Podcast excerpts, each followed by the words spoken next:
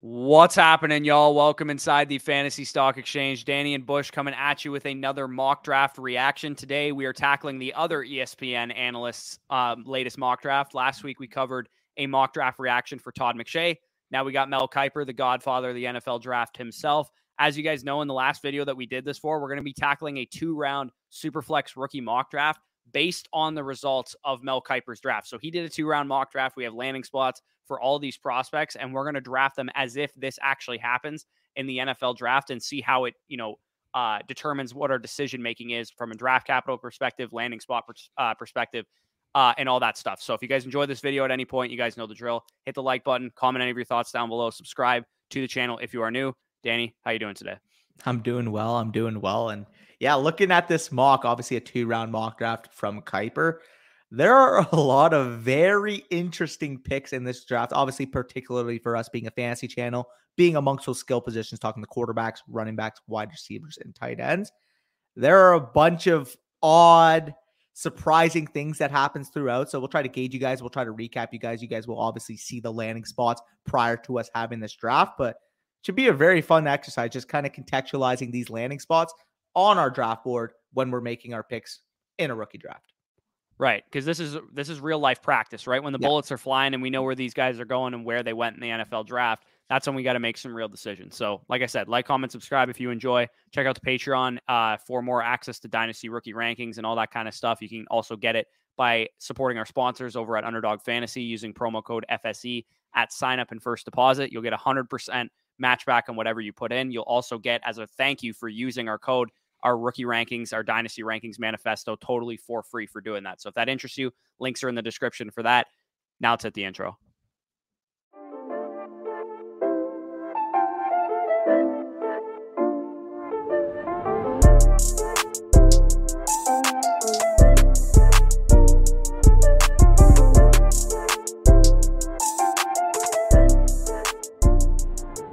All right, so we are here in the draft. Like I said, this is a super flex rookie mock draft using Mel Kiper's most recent two round mock draft. The link is in the description for that. This isn't like a tight end premium or anything like that. So if you want to check out the full mock draft, we're only obviously covering fantasy relevant players. But if you want to know where your favorite offensive tackle went or who your favorite team picked, the link is in the description for that. So let's start at the 101. The tier of 101 has been between two players the entire draft process. Post draft, it's going to stay between two players. Breece Hall, running back from Iowa State, in this mock draft, going 38th overall to the New York Jets in the second round. And Malik Willis, quarterback from Liberty, going sixth overall, top 10 draft capital for the quarterback from Liberty to the Carolina Panthers. So for me, me, me and you might differ on this one, which uh, you know doesn't happen a whole lot on this channel, but I'm still going to go with Breece Hall. I think, yeah, it's unfortunate that he's got to you know compete with Michael Carter, who's obviously a pretty good player. But when you spend you know top 40 draft capital on a running back, I believe he's going to get a very, very large workload, a big feature workload in that backfield. This is an offense that I believe is on the rise. So if Breece Hall were to go to the New York Jets, I think there's plenty of work to go around. This is a multi back system where we've seen multiple backs be efficient and effective in. So I'll take Breece Hall to the New York Jets with the 101 here. Yeah, and uh, I mean, I would agree with it in this scenario because I mean, we look at the overall landscape of that Jets mock in particular, and they added a lot to that offense to make it sufficient. Obviously, this was one of the worst offenses in the NFL last year, which, you know, if you're talking about a rookie running back, that's not the type of situation, not the type of structure that you want him to get thrust into. But we're talking about that Jets team, I mean, their offensive line should get healthy this upcoming year. And in this particular Mel Kiper mock, we did see them add Drake London, them add Tyler Linderbaum. Those two pieces are going to be huge in trying to get this offense to meet its potential. So I think the Jets are, are completely on the right track here. If this was the actual way they conducted their draft, I think none of us would complain in the fantasy uh, space. And as a result, I mean, you're talking about Breece Hall, a locked and loaded workload or workload. I mean, let's be honest, Michael Carter, he's a fine player, but if you're spending 38th overall on Breece Hall, he is going to be your workhorse running back. Michael Carter, I mean, I don't want to make this comparison, but like, would he be the Nyheim Hines to what Jonathan Taylor is? Yeah, I think I think that's a fair like, comparison. And Nyheim Hines has still been relevant in fantasy and still yeah. has valuable weeks here and there. So um, hopefully, I again, this is why I put out a video yesterday that you guys would have seen telling you to sell Michael Carter because this is a feasible thing that could happen. They could take Breece Hall with one of their early second round picks. They could take Breece Hall even if they trade down in the first round or something, or Breece Hall, uh, maybe not the target for them. They could just take a, a running back in like round three or something like that. I think the Jets are looking to add a piece to this backfield, whether it's a high draft capital guy like Breece Hall or a guy, you know, in the third, fourth round to complement Michael Carter. We won't know until draft day, but I'll let you take it away with the 102 here. You know exactly where I'm going here. A guy that I've been really hy- hyping up on Twitter, on YouTube, you name it, for the last couple months. And it's simple to me. Malik Willis gets sixth overall draft capital. Malik Willis is a locked and loaded top two rookie pick this year. And when you're talking about the the prospect, the ceiling, the potential of a Malik Willis, if he hits his upper percentile outcome in his range of outcomes, he's a top 10 startup pick. The arm talent, the legs are all there for this guy to be an elite fantasy producer. However, as you kind of mentioned, if he was the perfect prospect, I don't care what landing spot Breece Hall would go, he would be the 101. Malik would be the 101 if he was a Trey Lance level prospect. The problem with him, obviously, mechanically, he has a lot of refinement to go. And the Panthers here, they are a little bit scary. I'm not going to lie, given their recent moves, but I'm trusting the draft capital. I'm trusting the dual threat ability. And at the end of the day, even if he is in a subpar landing spot here with the Panthers, your floor here is basically Jalen Hurts with sixth overall draft capital. You're playing with free money, getting Malik Willis at 102, in my opinion.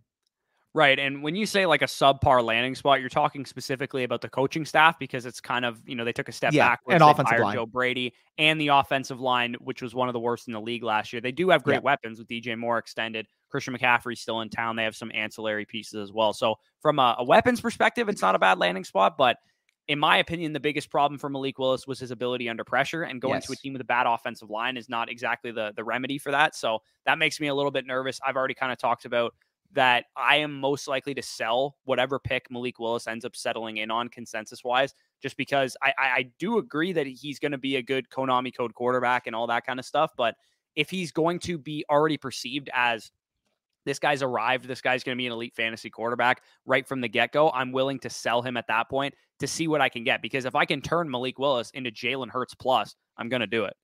Yeah, and I, I, think that's more than fine. Uh, I mean, depends on the plus for me because I do have Willis uh, ranked higher regardless because of the I draft have, capital installation. Higher than him straight up. So, and, and that's fine. That's a, a, slight micro difference, but yeah, I mean, if if you're talking about it, the the one thing that uh, actually our, our, good friend Hayden Winks uh, tweeted a couple days ago that I really looked at and contextualized was I mean, this applies to the whole draft class, but the whole draft class is very bad against pressure. And Malik Willis actually had the bottom first percentile in terms of EPA lost by sacks last year. Bottom first percentile in Hayden's entire database, Malik Willis in terms of EPA lost by sacks. That is not good, especially yeah, he also on a took team. way too many bad sacks too when you watch him on tape. And that's the the main concern there is that lack of progression, if you will, uh, in terms of you know being able to mentally process the game for Malik. But if he is able to get that part of his game figured out, the physical traits here are blessed, blessed. Right. So we've made our, our thoughts, you know, pretty apparent pretty on these guys yeah. so far. So we can run through these wide receivers a little bit faster. Yeah. Um, the first receiver in my rankings right now, as it currently stands, is Drake London. In this mock draft, uh, London, Wilson, and Burks went to the following landing spots, as you guys can see on the screen. Drake London went 10th to the New York Jets. Garrett Wilson went 8th to the Atlanta Falcons. Treylon Burks went 23rd to the Arizona Cardinals. Now, again, the way I have them ranked, they're all within like 10, 15 points in my ranking system. But Drake London is my wide receiver one. I don't see a marginal difference between these landing spots and versus each other. No, nobody went to the Packers. Nobody went to the Chiefs. Nobody, you know, went fifth overall like uh, in the last mock that we did. So I personally will go with Drake London, who is my current wide receiver one. Not a whole lot changes. So I uh, go back to back Jets to start off the draft here. Yeah, and I mean in this scenario, because of my comfortability with the landing spot with the Jets, because of my comfortability with the top ten draft capital, he would probably end up being my wide receiver one. Though I'm not going to lie, I, I do like my current one's landing spot. It's just tough to argue that 13 pick discrepancy and obviously uh, that need in the Jets offense for that prototypical X style wide receiver that Drake London would represent. So absolutely love the fit here. My next pick is uh, again, I, I I've mentioned before and I'll mention again. these top three receivers are so, so close for me to the point that draft capital, landing spot is going to be indicative. However, I mean, Treylon Burks landing with the Cardinals. I don't care that Garrett Wilson went 15 spots higher. I'm gonna be honest. Maybe that's gonna be a lack of foresight on me uh, after the draft, but putting that type of skill set, you talked about it on the matchmaker, but putting that type of skill set, that type of talent in that Cardinals fast paced offense is going to be a sight to see. You don't have to rely on this guy to be that great DeAndre Hopkins target hog because you have DeAndre Hopkins. Get this guy in space, give him a valuable role. Obviously, we saw in terms of pure dominance, this is one of the more dominant wide receivers that we've seen in college football, period. It's going to be fun to see with him in this Cardinals offense. And if this actually happened on draft night, I would shed a tear to a certain degree because I would want him to fall to 24. But for fantasy, there is no arguing Treylon Burks, to the Cardinals.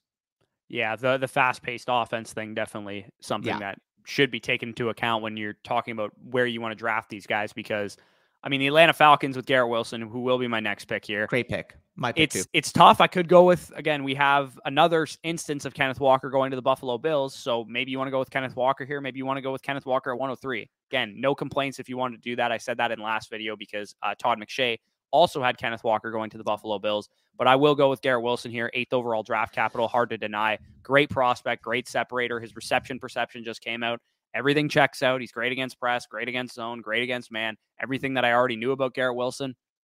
Eighth overall to the Falcons. Great draft capital, but he's probably not going to be a ceiling type of player early in his career because you're not in a good offense with Marcus Mariota as your passer. You got to wait for the 2023 class to find your franchise QB or the 2024 class potentially as well. So I'll take Garrett Wilson here at 105. Yeah. Oh but if you want to go for the immediacy, immediate production of a running back in the Buffalo Bills offense, wouldn't wouldn't uh, mind taking Kenneth Walker at 105 either. Yeah, and uh, I think you're forgetting about one name too, because this is not an easy easy decision for me, man.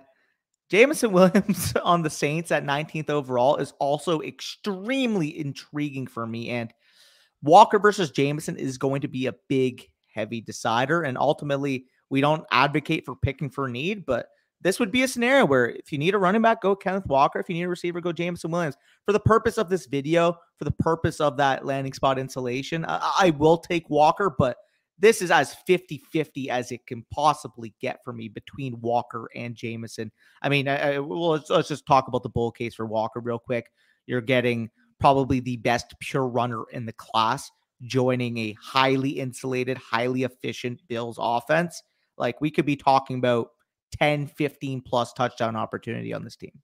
Right. And he got a guy with breakaway speed yeah. who's going to be in plenty of great game scripts where they're going to be running the ball like a, a ton, obviously. And a guy that, um, in an offense where they're going to need to take the pressure off of Josh Allen, he's starting to, you know, go into that contract where he's making 45 million a year. Maybe they don't want him running on the goal line as much. So having a running back to take away that, that volume and a guy uh, to take away the the touches from Devin Singletary and Zach Moss, who are fine players, but they're not difference makers in that offense. And Kenneth Walker, as a runner at least, can be a difference maker, and you can use Singletary on third down still while Walker kind of develops that part of his game, as I've kind of talked about with this fit already.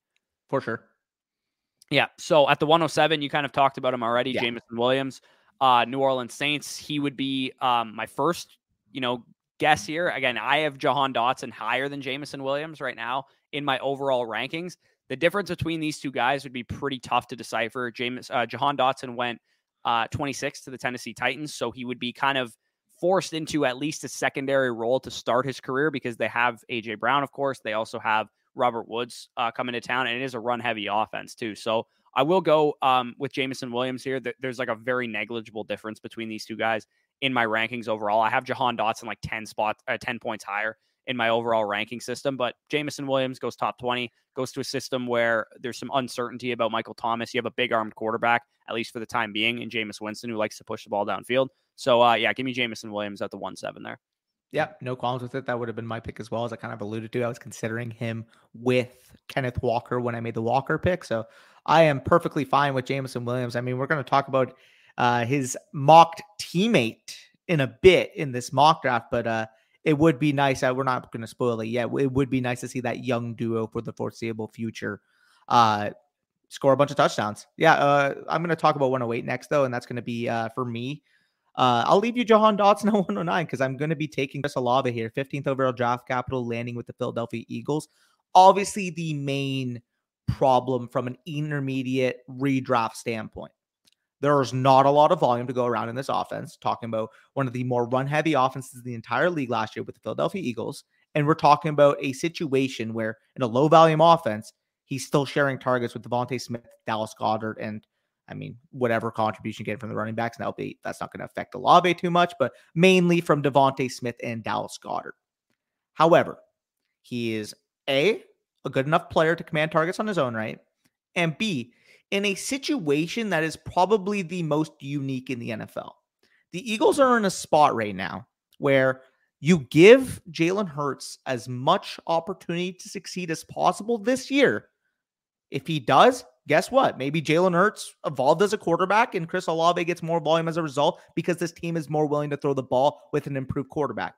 Or the one that everybody's kind of talking about, the pro, if this team goes under this year, if Jalen Hurts has a bad year, are we at all shocked if they make a move up for a, a Bryce Young for CJ Stroud? And in that instance, this short term problem of volume that we're talking about with Olave, if they add one of those young quarterbacks, won't be a problem. So realistically, here taking him at 108 is a value, both a value in terms of floor, because I think he's a good enough player to command targets, and ceiling if they you know, everything unfolds with J- uh, Jalen Hurts. They find out he's not the guy. And guess what? They make a play for a quarterback next year. This is a win win here at 108. I'm perfectly fine taking with uh, taking a top five wide receiver for me here.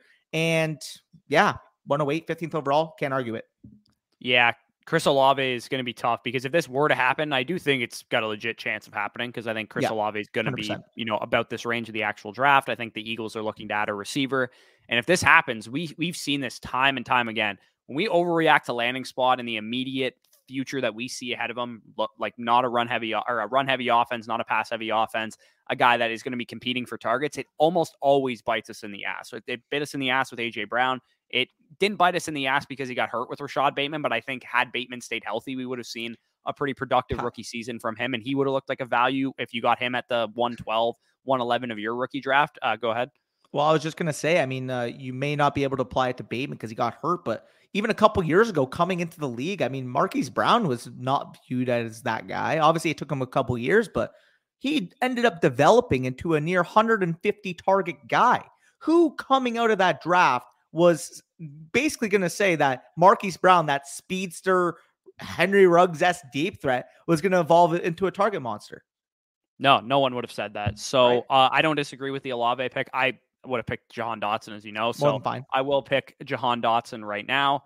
Um, and again, it's kind of a similar situation. You're going to have a guy that um, went to a run heavy offense that centers around Derrick Henry behind AJ Brown and Robert Woods in the immediate short term future with a quarterback like Ryan Tannehill, who I think is a good quarterback, but people are down on currently because the most recent time that we saw him play football. But Jahan Dotson's a good prospect going to a good system and a good offense with a solid quarterback. So I'm not going to overthink it. I'll take him there at 109. You are on the board here, and this is probably a pivot point in the draft. I'll let you uh, kind of determine what direction you're going to go. Yeah, this is a big pivot point. Uh, apparently, in these first two rounds, did we not see a Sam Howell go in the first? We did rounds? not see a Sam Howell go. Sam Very... Howell didn't go, nor did Isaiah Spiller, nor did uh, um, David Bell, nor did a couple other guys that would typically be in consideration uh, for me. Without that top two round draft capital insulation, Howell is falling. And I mean, the next player on my board, regardless, is Skyy Moore. Him landing on KC at that 50th overall pick. Obviously, we talk about landing spot all the time. Don't let landing spot dictate your rankings. But Skyy Moore was already ranked here for me. And now he lands on what's shown to be the best quarterback in the NFL, what's shown to be one of the best offenses in the NFL, and an offense that should be pushing for the highest volume in the entire league. So you're getting that type of insulation here. I get it. 50th overall is not ideal. You would have rather him seen uh, rather have seen him be picked at 29th or 30th. But I mean, we're not going to be arguing because uh, I mean, we saw DK Metcalf slide in the past. We saw AJ Brown slide in the past. We've seen talented wide receivers slide in the past. Get a guy with the talent of Skyy Moore in that offensive situation that KC represents. More than fine making that pick. Yeah, a second round receiver is not a huge deal breaker. I'm cool taking you know yep. top 50 picks over first round receivers, which you did obviously with Christian Watson, who went yeah. uh, 22nd to the Green Bay Packers. Um, so there's a couple guys on the board for me here that I would consider. We have Kenny Pickett, who went 20th overall to the Pittsburgh Steelers. He's a quarterback. This is a super flex draft. I don't like Kenny Pickett as a prospect. I don't think he belongs to go in this range of the draft. So if I had a pick in this territory, 110, 111, 112, I'd be shopping Kenny Pickett. And who knows, maybe he even goes by the time like the dust would settle in the the rookie draft process. Maybe he's like the consensus 107 or some shit. And at that point, I'm just all the way out. There's no way I could pick him over a guy like Jameson Williams or Dotson or somebody like that. So I'm not going to pick Pickett here because I do think if Christian Watson is going to hit his ceiling, it's going to need to be in a great system with a great quarterback, and everything's going to need to go right for him. So going to the Green Bay Packers with top 25 draft capital is a, a situation that I'm okay investing in. Would I rather get Christian Watson in the second round of a rookie draft? Probably, but uh, I don't think you would get him at that point. I think he'd probably go well before Jahan Dotson and Chris Olave if this were to actually play out the way it does. Yep, I'm I'm more than fine with that pick. Uh, I'm not obviously a big fan of the player, but I mean, you're talking about that landing spot. You're talking about the draft capital. I mean, it's it's hard from a pure draft capital investment insulation standpoint to move him much further than 111, even if we're not big fans. So I don't mind that pick. 112. This is a tough point for me because I mean, you could go obviously with Pickett and the Steelers. You could go with your your next available skill position player. You could go with a guy like Desmond Ridder.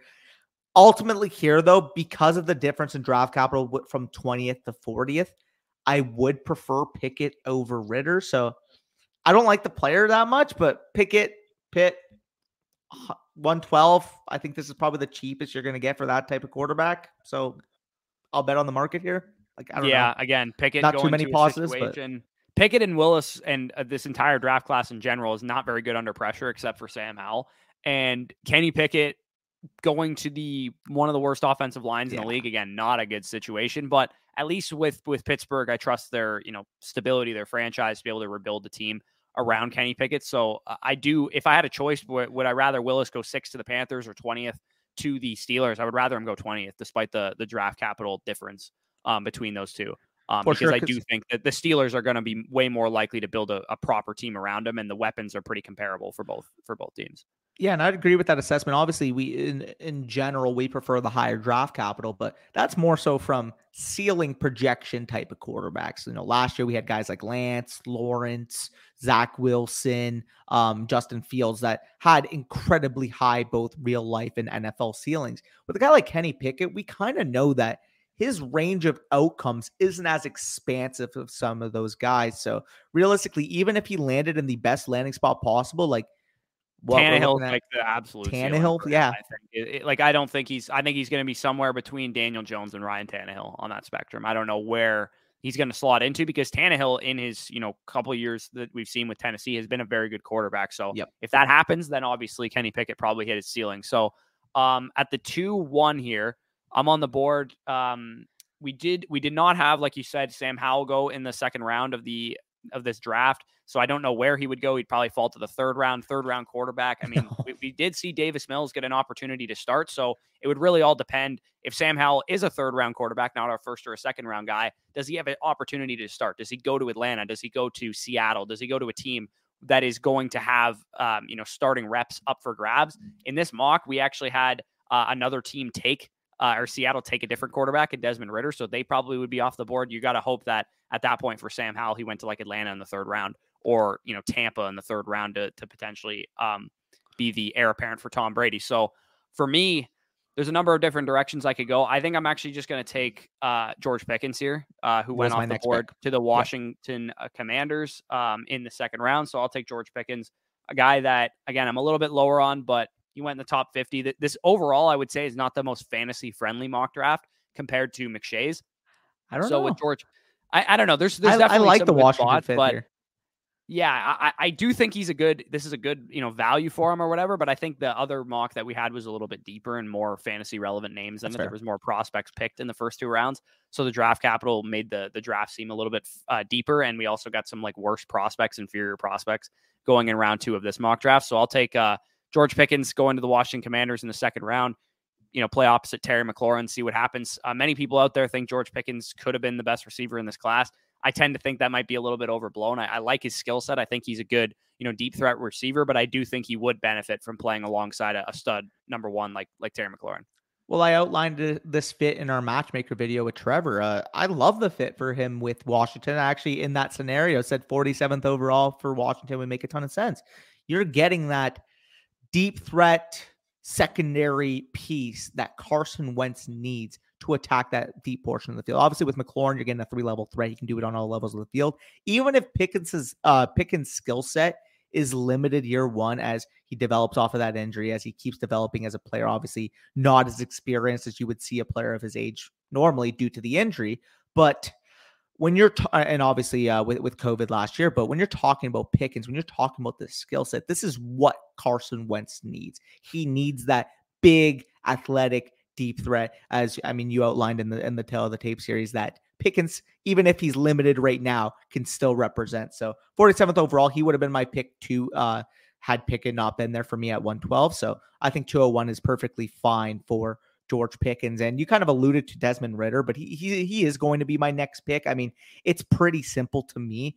This pick would be between Ridder and Corral, and I'm sure you're probably going to take Corral with the next pick, anyways to me, the the difference here is I I think Ridder has a higher rushing ceiling, and if we're talking about comparable quarterbacks, you know, picked within nine picks of each other, I'm just gonna lean the the, the upside with the legs that Ridder does represent comparative to Corral. Even though I'm not uh, calling Corral a non-athlete, he's no slouch in that regard, but I do think that Ridder has more ceiling from a rushing standpoint than Corral does at the next level. I mean, Corral produced him on the ground, and Corral. It's, I know everybody when they watch Corral run, they're like, "Oh, he's a slender frame and he can't take these hits." But like, man, when I watch a quarterback run, he's trying to run over linebackers. I love to see that from my quarterback. So yeah, Matt Corral would be my pick here. More than fine. Um, going to the New Orleans Saints at pick forty nine. Uh, you got to figure that Jameis Winston's probably going to start at least his first season, yep. or you know, most of his first season. Corral's a guy that if I'm going to take a project quarterback, I probably wouldn't go after Corral because I think he's more so pro ready and not uh, necessarily the highest ceiling quarterback in the world. So I would have, if I was the Saints and I picked a quarterback to be a project quarterback at 49, I would have picked Sam Howell because Sam Howell has a better skill set and better tools than Matt Corral. But yeah, either way, I think the the Corral pick makes some sense. I do think we're probably going to see two or three second round quarterbacks in this upcoming draft, whether it's Ridder, Corral, and Howell, or you know two of those three guys, or whatever the case is. So uh, you're on the board. We still have you know guys that didn't yeah. get picked in this mock, like Isaiah Spiller and David Bell, still available here. Yeah, I mean, for the purpose of the scenario, we're going to be hoping Isaiah Spiller goes in the third round. Again, if Isaiah Spiller is not a top three round draft pick, I am not taking Isaiah Spiller here, but for the purpose of the video, let's just say he goes third round, 74th overall to the Falcons. Let's just say that's a hypothetical. If that is the case, Isaiah Spiller is the pick for me. I mean, he's I probably honestly like I, I kind of he slipped my mind a little bit. I probably would have picked him before Pickens if that was the case. If I again, if this was a three round mock and I knew he went in the third round, I'd probably have picked him at two one. Yeah. I mean, there, there's uh, the, the risk there is that we're projecting the landing spot because obviously, I mean, what if he goes in the third round, but it's to be a back committee back James somewhere? Conner. Yeah, I mean, back up to James Conner or talk about a more. I mean, I mean, obviously Hubbard uh, is there in Carolina, but a situation like that where he lands, let's just say hypothetically, what, what's a an older bell cow behind Derrick Henry in Tennessee? Behind Derrick, that would be a perfect one. Yeah. What if he landed behind Derrick Henry in Tennessee? Um, like what opportunity you getting there? There's obviously a lot of risk there in not knowing his landing spot. But again, if he's on the Falcons, 74th overall, like we're projecting right here, he's got a three down skill set. Obviously, right now he's more raw, has some nuance to uh, add to his game as a pure runner. Uh, at times, I mean, we, we, we did see that. Um, obviously, if you guys want more information on that, you can check out our running back matchmaker video. But yeah, he is not the nuanced player like a Breece Hall, Kenneth Walker, where they feel more natural playing the running back position right now. But in terms of translatability, in terms of three down skill set, in terms of pass pro, this is a guy that I think is going to end up developing into a workhorse running back. Maybe if it's not year one, at least by year two. Yeah, and speaking about the fact that he's raw, the youngest player in this draft is my wide receiver one, Drake London. The second youngest player in this draft is Isaiah Spiller. So he's, yep. he's only 20.7 years old. He will be barely 21 by the time he takes his first like preseason snaps because his birthday is on August 9th. So yep. this is a dude that's incredibly young still. I do think he might benefit from going into a committee approach year one and then potentially taking over the job in year two. So, I mean, maybe Tennessee wouldn't be the worst landing spot for him maybe. if Derrick Henry wears down after one year or something like that. But uh, yeah, we'll see how that goes. Anyway, uh, well, let's just next, say quickly, uh, just say one thing. Uh, if he landed in a Tennessee, I can sure as hell tell you his ADP wouldn't be in the top two rounds, but no, no, even more be late. It, it, might be late round two, early round three, probably. He yeah, he may be an even more intriguing target at that point because people might think Henry's got two, three, four years left because you know people are delusional. When in reality, due to our research, due to obviously the, the the videos you've made too, and these sell these running backs now, we know Derrick Henry's probably only got one or two years left. So if the market is over projecting his longevity, maybe you get a value with Spiller if he landed on Tennessee. Right. And I mean, investing in ambiguous backfields in general is usually smart if you believe in the talent of the player. So even if he didn't sure. go to the the the Titans, even if he went to like the Eagles where there's like a bunch of dudes there, it wouldn't make uh, it would make a lot of sense there too. Yeah. So I'm gonna go with the next guy off the board who also did not hear his name called in this mock draft, and David Bell a guy who I prefer straight up to Christian Watson and to George Pickens as a prospect. I think he's a better prospect than both of those guys, even though both of them are far superior athletically than what David Bell represents. But what David Bell did that they didn't do is command a high target share and be very, very productive in college, which we know is a lot more sticky for wide receiver prospects than being a great athlete. We have plenty of examples of Christian Watson caliber athletes that did not work in the NFL, the Dorial Green Beckhams of the world. But um, Christian Watson, you got to hope he's more Chase Claypool than those kind of guys. But either way, David Bell to me at the 2 5, if he goes in the third round to the Bears or the Browns or something like that, I'm more than comfortable taking him here. And I, I probably would have taken him, you know, 2 1, 2 2 at that yeah. point. More than fine. Uh, again, obviously, here you're projecting third round. If he's a fourth round receiver, you're not taking him in the mid second. But yeah, if he's a third round receiver, Browns make a lot of sense. Bears make a lot of sense. But a lot of teams that could utilize his skill set probably in year one as a more so slot only type of player. But I mean, talk about target hog. He may not be a great athlete, but the dude can get open and the dude could fucking catch the ball. Like that's all you really need. Right. And he's not being paid to run, you know, win sprints at the next level. He's being paid exactly. to catch the ball and get open. Hundred percent. So uh, I'm back on the clock here, and uh, I do see a little bit of a, a transition point here. I mean, if we're talking about my overall rankings. Like David Bell is currently uh, a cutoff here. Then you get into the Rachaad White, Tyler Allgeier uh, type of range because um, we don't know where they go. Uh, we don't know. Are they third round picks, fourth round picks, fifth round pick? We we uh, at least with Spiller, I'm more comfortable projecting third round draft capital than I am with an Allgeier, than I am with a Rachaad White at this current point because I don't know what the NFL is going to think about them. So with that in mind, the one constant we do know here is that a second round overall or second round receiver went 52nd overall to the Steelers. I'm going to take John Metchie here. Listen, is he the greatest wide receiver prospect in the world? No, but he got dra- round two draft capital. He landed in a situation in Pittsburgh. Yeah, like is it a little bit questionable? Sure, because you got uh Diontae, you got Claypool, you got Najee there, but at that point, I mean, the only other conversation would be probably Tolbert. Alec yeah, Pierce. and you got a, a uh, like a potentially like, low aDOT not pushing the ball downfield Juju. quarterback that you drafted with Kenny Pickett in the first round in this scenario, who would who would probably gravitate towards a slot receiver. Me- Metchie would be your Juju theoretically here. You you would let him work underneath. You let him you know work some YAC guy type of role there, and he is a very physical blocker, a very physical player that is going to, going to earn his role and earn his snaps very early in the NFL. And I think, as you kind of mentioned, this would be a perfect Juju replacement if they opted to go that route, taking Pickett round one, getting that Juju wide receiver three rule locked and loaded with Metchie to play your slot. So I think from a, a scheme fit, from a projectability fit standpoint, Metchie to the Steelers makes a ton of sense. Yeah. And uh, this next set of picks is a perfect example of how we want to react to landing spots because we do yes. have two guys that went in this mock draft Alec Pierce from Cincinnati, who went uh, in the mid 50s to the Green Bay Packers, and Jalen Tolbert from South Alabama, who went at the end of the second round to the Kansas City Chiefs. Now, those guys are probably not worth this pick as prospects, like if we were doing this without landing spots. But because they go to those landing spots, they're probably going to get propped up to this point in the board, if not even higher than where we currently have them right now, especially if Spiller and Bell or whatever don't get great draft capital. So, what I'm going to do is not overreact to the landing spot because I don't think you should in this scenario. Those teams also drafted earlier receivers uh, in Skyy Moore to the Chiefs and Christian Watson to the Packers yeah. already. So I'm actually going to take the guys that I think are probably better prospects. To me, my current RB4 is Tyler Allgeier. He will be the guy that I am selecting here because I again I don't know where he's going to go in the draft. If he goes in the fifth round, I probably wouldn't pick him this high. But let's just assume for the purposes of this that he goes in the late third round or the early fourth round. I would probably still pick him over a second round receiver that went to the Packers and, and Chiefs personally.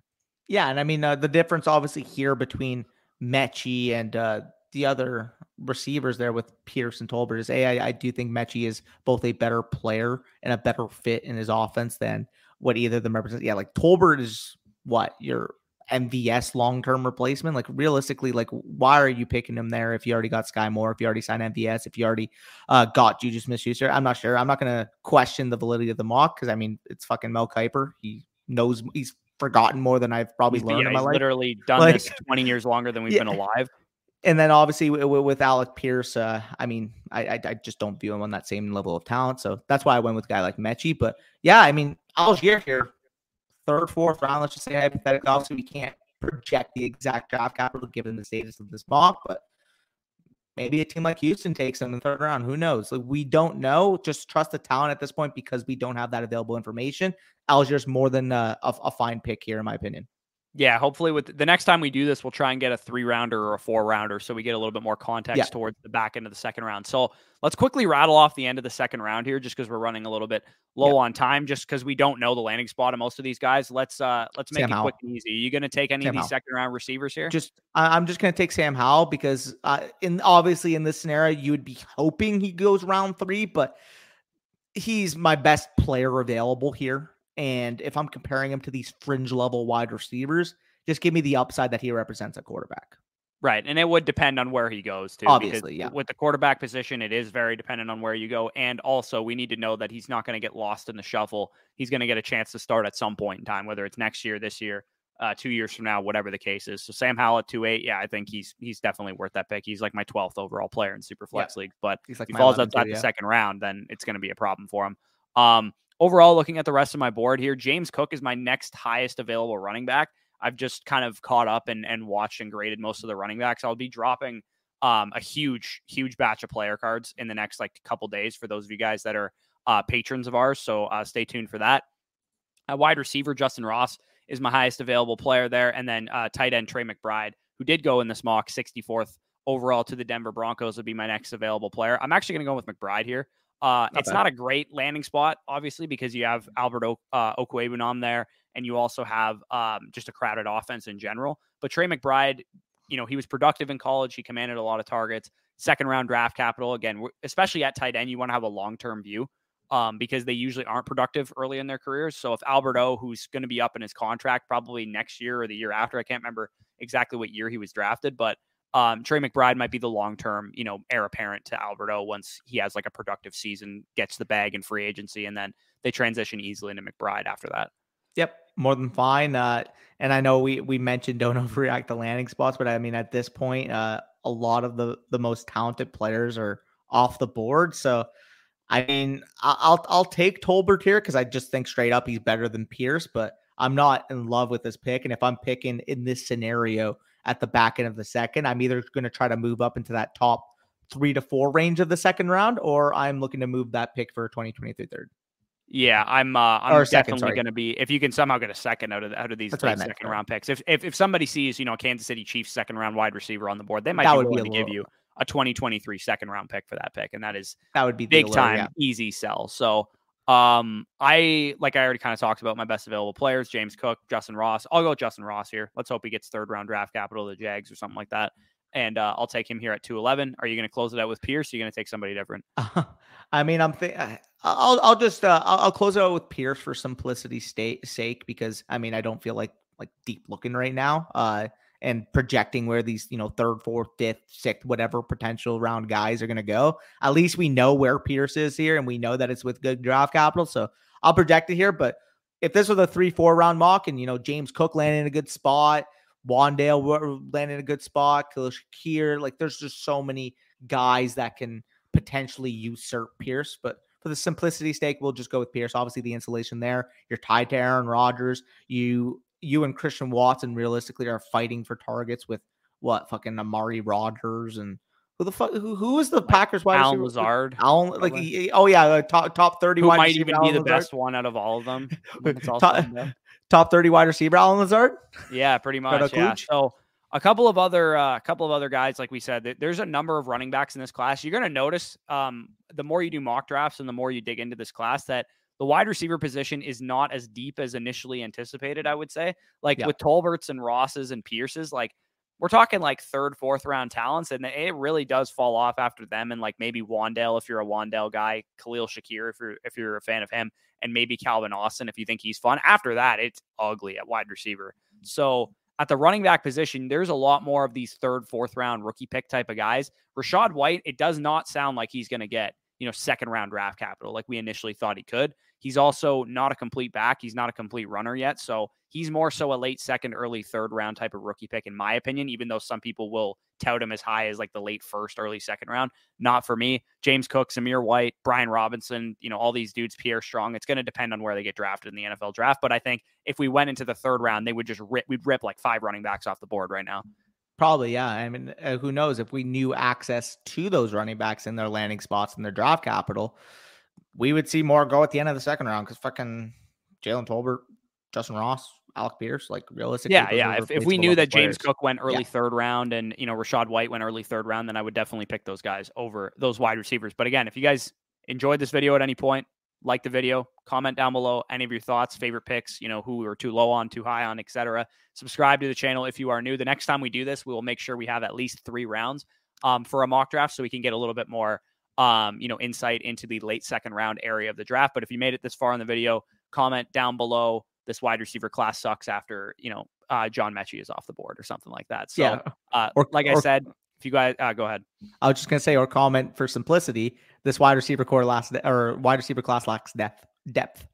Yeah. Depth. So if you guys want to check out any more dynasty rankings, dynasty rookie content, you know what to do. Patreon linked in the description, as well as checking out our sponsors over at underdogfantasy.com. You can deposit, sign up using promo code FSE, 100% matchback, dynasty rankings manifesto, totally for free as a thank you for doing that.